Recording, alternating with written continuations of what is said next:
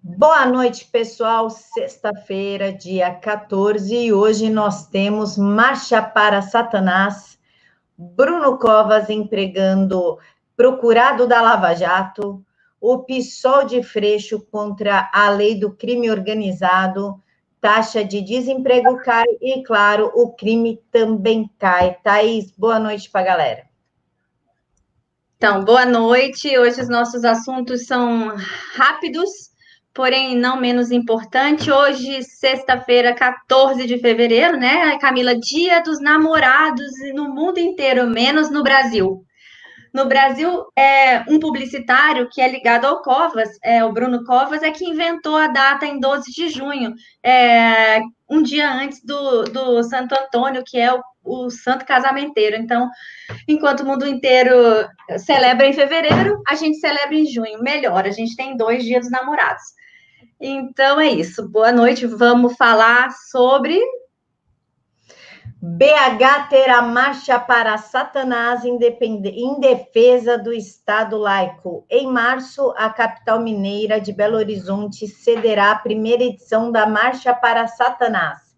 Apesar do nome, o evento não é uma homenagem ao capiroto, mas sim um pedido por um Estado laico. O Estado é laico, não existe uma religião oficial, ninguém te obriga a ser de religião nenhuma. O Estado é laico, a sociedade é cristã, então essa marcha é uma perfeita idiotice. Segundo os, uh, um dos organizadores que não quis se identificar, muita gente é perseguida por não se adequar aos padrões colocados pelas religiões. Homossexuais, travestis, pessoas de religiões de origem africanas são colocadas à margem da sociedade por causa desse conservadorismo medieval, disse o organizador que não quis se identificar. É que o cara tem tanta certeza do que está fazendo que ele se esconde, Thaís. Então vamos lá, sabe essa coisa de marcha para Satanás? Para mim é só uma maneira de, de levar tudo que não presta para dentro de uma marcha e é claro que lá vai ter um carro de som gritando contra os conservadores, gritando contra o presidente Bolsonaro, gritando contra nós cristãos, que por acaso somos maioria, da, os evangélicos estão, acho que já nos ultrapassaram, já não tenho mais os dados, mas, enfim, é, o nosso Estado é tão laico que é, ninguém queimou a igreja de ninguém. É claro que acontecem absurdos, existem os radicais idiotas que queimam os centros de umbanda, enfim, é, os centros espíritas, e não importa, gente que chuta santa, sempre tem um idiota no mundo para mostrar que, que ser humano é esse vírus ruim, né?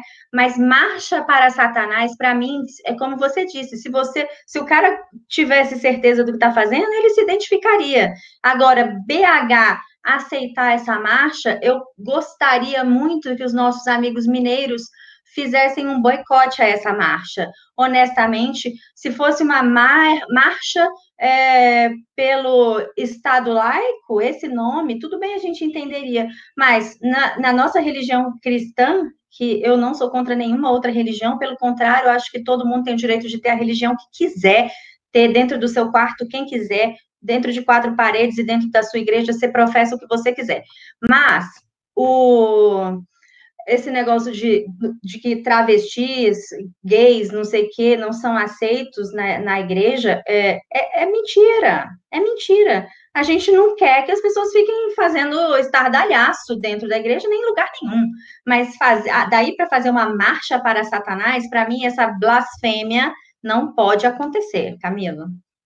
Thaís, eu tenho certeza que terá feministas, como já teve, enfiando cruz dentro de seus corpos, simulando aborto, como elas gostam de fazer. Isso daí, com certeza, não é por um Estado laico, e sim é a adoração do demônio como uma afronta para os cristãos que já são tão perseguidos, são assassinados pelo mundo inteiro. Quer comentar Exatamente. Não, estamos aqui. Estamos falados, os nossos mineiros que nos digam como é que foi esse absurdo. Ah, os mineiros, eles têm que se colocar dentro da, da, dessa manifestação e não permitir que aconteça. Não, isso não pode acontecer, simplesmente não pode. O Estado já é laico, se não fosse, teria uma religião oficial. Não tem. Isso já é a base de um Estado laico. Pronto, acabou. A sociedade que tem, que tem religião, o Estado em si não tem. Tanto que nós temos a bancada católica, a bancada evangélica, enfim, nós não precisamos desse tipo de situação no nosso país. Thaís, ex-petista nomeado por Bruno Covas, o Bruno Covas e suas per peripécias, teve 17 milhões bloqueados pela Justiça. Cândido Eulípio de Souza Vacareza foi nomeado para exercer o cargo de diretor de departamento técnico e teve 17 milhões bloqueados pelo TRF4 da Lava Jato. Pois é, né? E quando o ministro, quando então juiz federal Sérgio Moro colocou uma fiança de um milhão e meio, estipulou a fiança de um milhão e meio para ele sair da cadeia, é, ele alegou estado de penúria. Aí depois os advogados, aí o juiz, é, claro, como ele é maravilhoso, né, muito competente, falou: "Ah, ele, ele, tá, ele está em estado de penúria? Como assim?" Aí o advogado voltou ao a, voltou atrás, né, da declaração e disse: "Não, o requerente é médico. Ele jamais disse que está em, estado de penúria. Ele está dizendo que só não tem um milhão e meio para pagar de fiança. Ou seja, a gente tem um preso pela Lava Jato, agora sendo diretor de um hospital do estado de São Paulo, nomeado pelo prefeito com DAS 14, bandido gerenciando hospital, hospital que já não que já não tem dinheiro, a saúde que já é sucateada, agora com mais um ladrão para gerir, para mandar esse dinheiro para quem? Para o Bruno Covas para se reeleger? É isso? Eu queria saber qual é o motivo espúrio atrás dessa contratação. Porque um homem que vai para a cadeia por, por corrupção, por receber dinheiro, é, né, vai ser diretor de hospital? Por quê? Com que, por que motivo? Ele é tão maravilhoso assim que eu saiba, ele foi deputado a vida inteira, político de, de profissão. Então, não estou entendendo o que está acontecendo nesse país. Não estou entendendo, Camila. É, Thaís, logo um cara que foi condenado por associação criminosa, corrupção passiva e lavagem de dinheiro ser nomeado em época eleitoral para gerir hospital, é uma coisa se questionar qual a real intenção do Bruno Covas. Segundo a acusação, teriam sido pagas vantagens indevidas no total de 2.107.085 reais em troca de contratação de empresas fornecedoras de asfalto a Petrobras. O que será que Bruno Covas quer com um cara que lava dinheiro, hein, Thaís? Eu não sei, mas que o, que o, o caríssimo, é, ex-excelentíssimo Vacareza fez uma vaquinha virtual, né? O PT é chefe da vaquinha virtual. É, para conseguir esse dinheiro para sair, né, para pagar a fiança, e o, ministro, e o Sérgio Moro foi lá e falou: Ei, vem cá, me explica se essa vaquinha aqui, o que está acontecendo? Ou seja, todo mundo sabe que eles têm dinheiro, que tudo, que todos os, os caras que estão envolvidos na Lava Jato têm, têm o seu pé de meia. Tanto é que Lula está lá no Vaticano, né? Foi, deve ter ido lá sacar uns euros, porque é, deve estar sem dinheiro aqui, né? Porque foi tudo bloqueado. Mas, enfim, Vacareza, neste cargo, eu não vi a imprensa falando mal. Eu não vi ninguém questionando sobre isso. Você viu, Camila? Não, na verdade, eu nem vi essa notícia na imprensa. Eu estava fuçando o Diário Oficial aqui de São Paulo e achei, eu estava atrás de uma coisa e achei outra, para falar a verdade. E acabei achando a nomeação dele. O Francisco me pergunta se é verdade que o Felipe G. Martins teve seus poderes diminuídos no governo. Não, mentira, o Felipe tem uma grande e importante atuação dentro do governo. Ele não teve a sua atuação diminuída por, é, pela nomeação do general. Isso é um modo, é mais uma briga fake que a mídia está tentando emplacar já para para desestruturar o que nem começou, Thaís? É, eu não sei o que está acontecendo com isso, porque hoje mesmo já, já colocaram, como o presidente é, nomeou mais um militar, né, um almirante lá para a Secretaria Especial, é, ele, a mídia já está dizendo, ai, nossa, é, a ditadura já está começando a se instalar, está começando a ficar uma casa militar, blá, blá, blá. E o Felipe Martins, ele nunca se, se pretendeu poder, ser poderoso. Ele é um cara que estuda, ele é um cara competente, ele está lá dentro para fazer a sua parte, ele faz muito bem a sua parte. Então, se as pessoas querem colocar é, as outras contra Felipe, contra quem quer que seja, e, enfim, é, não importa. É, exatamente, Flávio, ele é um assessor, mas ele é muito bem, né, muito bom no que ele faz. Ele, ele dá os cursos dele, ele faz o que ele tiver que fazer, e, e, e, as pessoas detestam porque ele é competente, porque ele tem acesso ao presidente, porque ele tem, ele é consultado nos, nos assuntos internacionais, porque ele é um estudioso, ele não é um qualquer, ele não está lá porque ele, ah, nossa, levanta a bandeirinha do, do presidente. De jeito nenhum. Então, o Felipe está onde está e a imprensa está lascada porque um pouco da verba foi cortada. É, mas quando os outros governos estavam lotando o governo de comunistas e corruptos, isso não era um problema, né, Thaís? Não virava matéria de primeira capa. Não, o ex-ministério do Trabalho, que graças a Deus acabou, né? É, era lotado de sindicalista. Todas as pastas de dentro do Ministério do Trabalho, da Previdência e Trabalho, eram de, de sindicalistas. Tinha um sindicalista, Zé, Zé Medeiros, que foi da Força, foi quem, quem fundou a Força junto com o Paulinho da Força, depois eles se desentenderam. Ele que cuidava dos registros sindicais, gente, pelo amor de Deus. Então, é, eu nunca vi nenhuma, nenhuma matéria da imprensa dizendo assim: olha, o número de sindicatos aumentou tantos durante o governo Lula Dilma. Nunca vi, mas eu depois posso fazer esse levantamento, esse levantamento. O Aliança Política está pedindo para vocês irem no canal dele para ver o vídeo com o seguinte título: A quem interessa a queda do Abraham Weintraub? Educação? Segundo ele, é muito esclarecedor, então podem ir lá assistir assim que a gente terminar.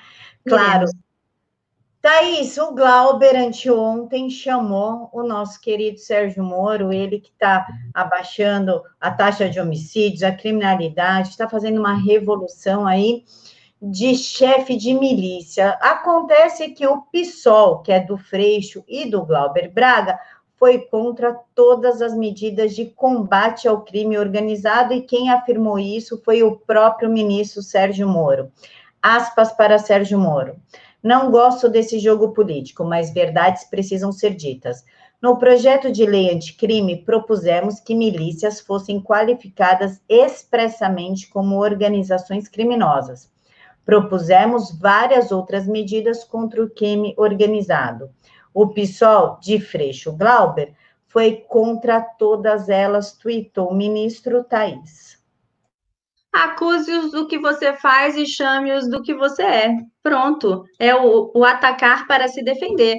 Quando ele começou a dizer que não tinha, o Glauber começou a dizer que não tinha outra coisa a dizer a não ser chamar o ministro da Justiça que blindava, que blinda a família Bolsonaro de capanga da milícia, ele estava falando dele mesmo.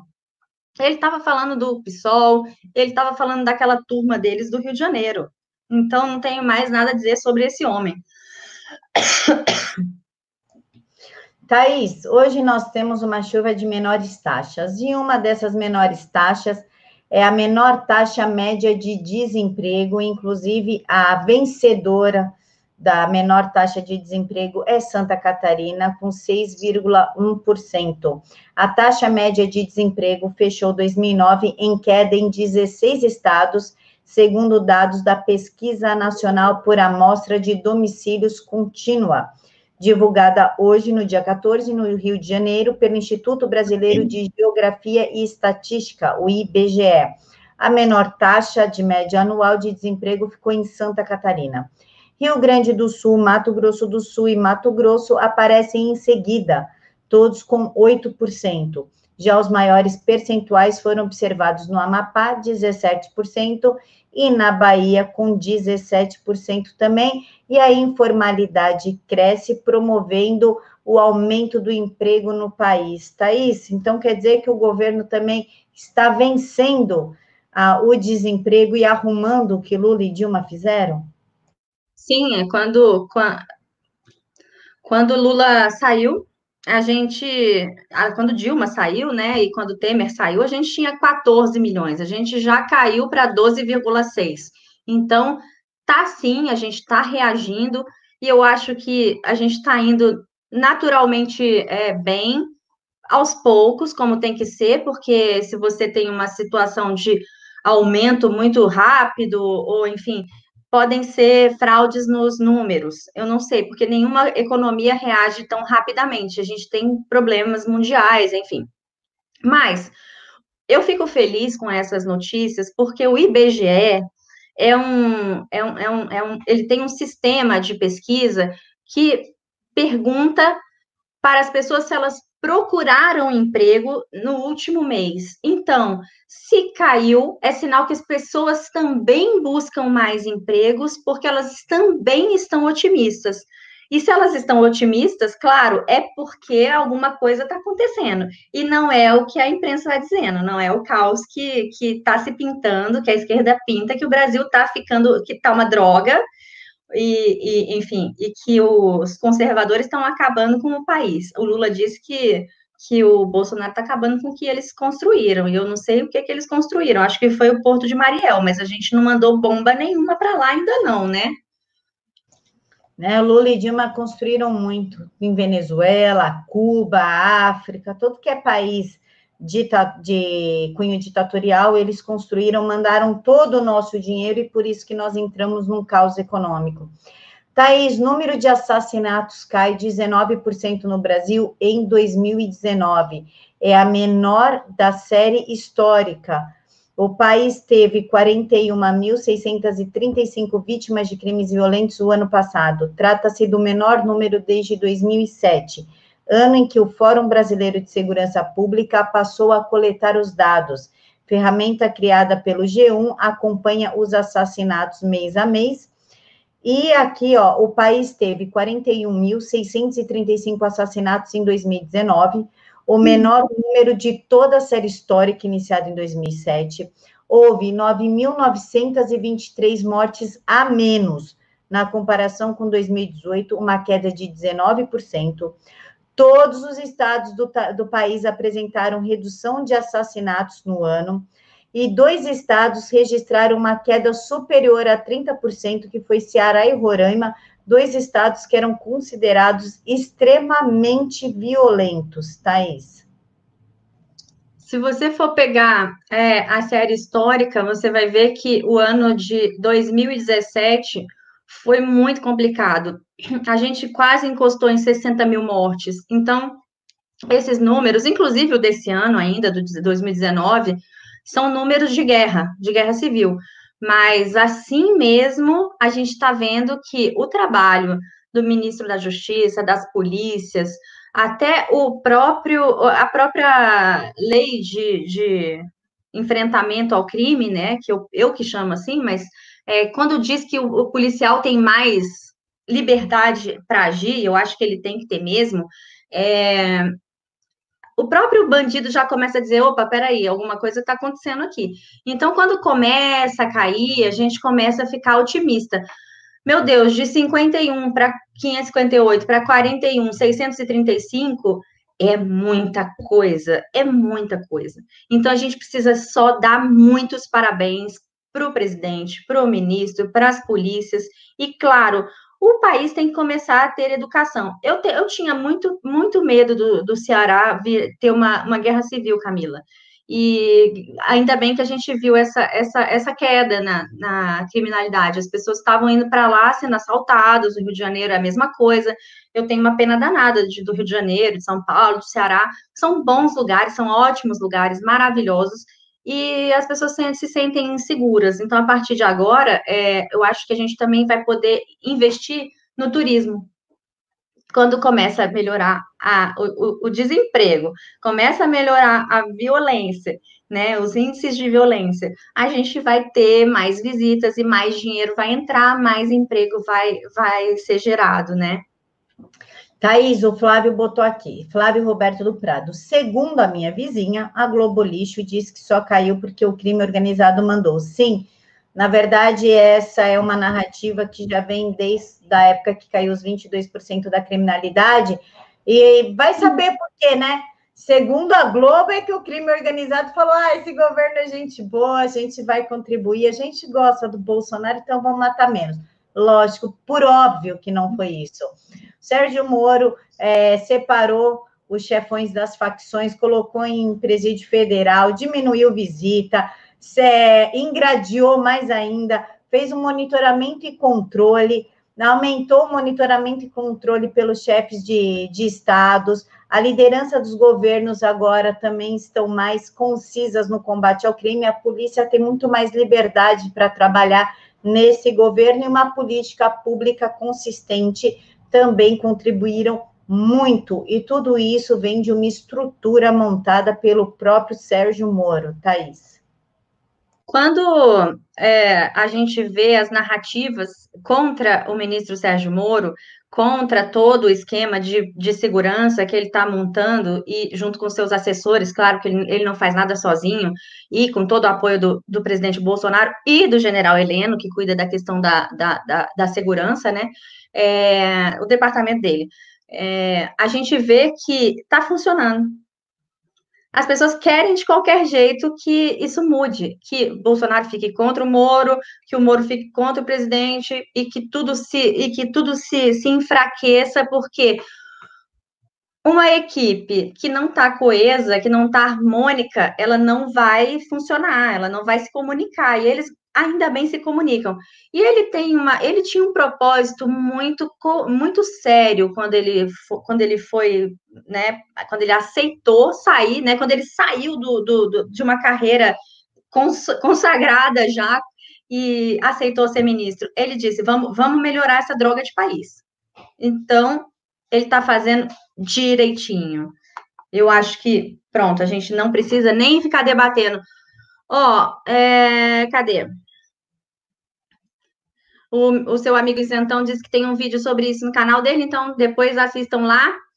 Mas fiquem com a gente por enquanto.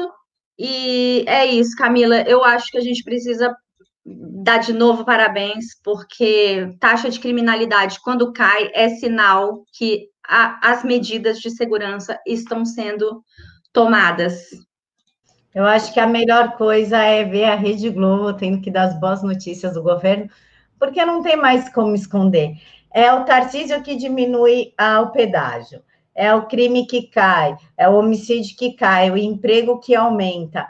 A Globo não tem como mais esconder e é uma delícia ver o Bonner e a outra garota lá, que eu esqueci o nome dela, dando essa notícia assim, eles fecham a cara de um jeito que, cara, é, é a melhor cena, assim, de você ver, é uma delícia você ver.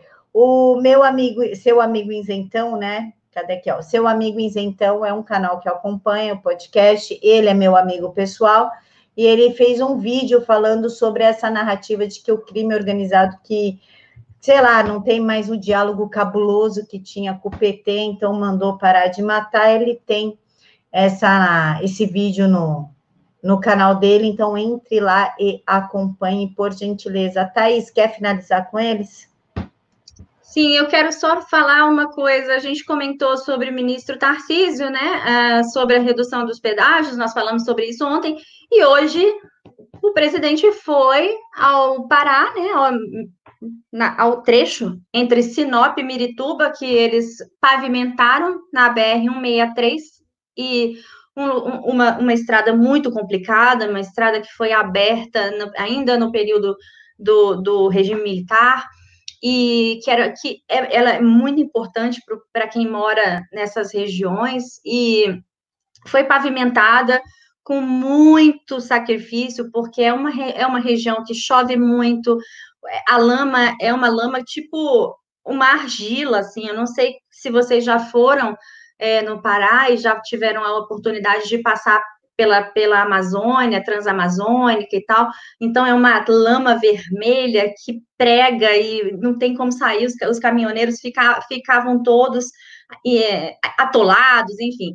E esses 51 quilômetros que ele, que ele inaugurou hoje, já, olha só, o número de viagens dobra e o valor do frete nessa região já caiu de 230 reais para 170 reais em média por tonelada transportada. Ou seja, 230 para 170 é muito dinheiro, né? Porque as pessoas não acham que, que faz diferença, mas faz muita diferença. Fora que os caminhoneiros não vão deixar mais, não vão perder mais as suas cargas, não vão ficar dias e dias atolados, enfim, a gente está tendo muito, muito, muito benefício com esse, com esse governo. Eu não votei, porque eu estava em Portugal na época, fazendo meu doutorado, mas eu votaria. E vou votar em 2022. 2022 que a gente vai votar? É, né?